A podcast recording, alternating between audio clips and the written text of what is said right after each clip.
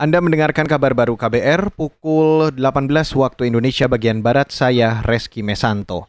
Saudara Presiden Joko Widodo diminta tegas menolak usulan penundaan pemilu 2024 dan perpanjangan jabatan tiga periode yang dilontarkan sejumlah pimpinan partai koalisi dan Menteri Kabinet Indonesia Kerja Jilid 2. Alasannya menurut bekas Ketua MPR Amin Rais, perdebatan dan polemik yang muncul di publik akan berakhir apabila Presiden segera bersikap dan kemudian sesungguhnya ini selesai nanti kata Pak Jokowi ya kalau ngomong yang tegas ya.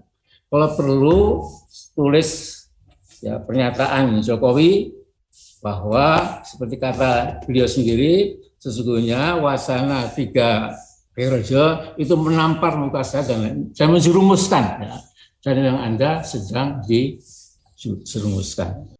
Bekas Ketua MPR Amin Rais turut mengkritik pernyataan Menteri Koordinator Bidang Maritim dan Investasi Luhut Binsar Panjaitan soal klaim ratusan juta rakyat ingin pemilu ditunda. Menurut Amin, data yang disampaikan Luhut perlu disampaikan secara ilmiah. Klaim soal data, kata dia, tidak bisa disampaikan secara sembarangan. Beralih ke berita selanjutnya, Saudara. Dewan Penasihat Asosiasi Pemerintah Kabupaten se-Indonesia atau APKASI, Rias Rashid, meminta agar gagasan perpanjangan masa jabatan Presiden tidak melebar menjadi wacana perpanjangan masa jabatan kepala daerah. Menurutnya, penunjukan pejabat atau PJ pengganti kepala daerah yang habis masa jabatannya harus dilakukan sesuai undang-undang tentang pilkada. Jadi memang itu masalahnya, ini undang-undangnya sudah ada. Jadi memang tidak bisa diperpanjang gitulah. Yang saya yang saya angkat tadi itu adalah seandainya undang-undang ini baru dibahas sekarang, saya hampir yakin bahwa bupati, wali kota, gubernur akan diperpanjang semua. Karena itu akan konsisten dengan ide memperpanjang masa jabatan presiden gitu loh. Nah sekarang menjadi menjadi ganjalan buat ide perpanjangan itu. Oleh karena apa? Karena bupati, wali kota tidak ada yang diperpanjang.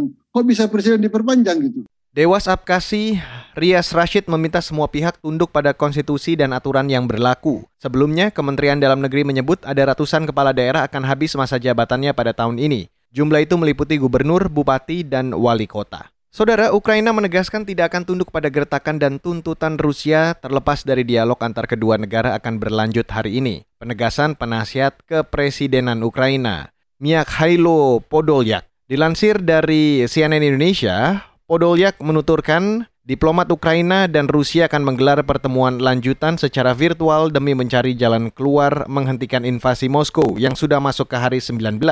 Selama ini Rusia menuntut ke Ukraina bersikap netral, tidak condong terhadap blok mana pun terutama Barat dan mengakui Crimea sebagai bagian dari wilayah Rusia. Sementara itu tuntutan Ukraina dalam dialog adalah untuk menghentikan perang dan penarikan segera pasukan Rusia dari negaranya.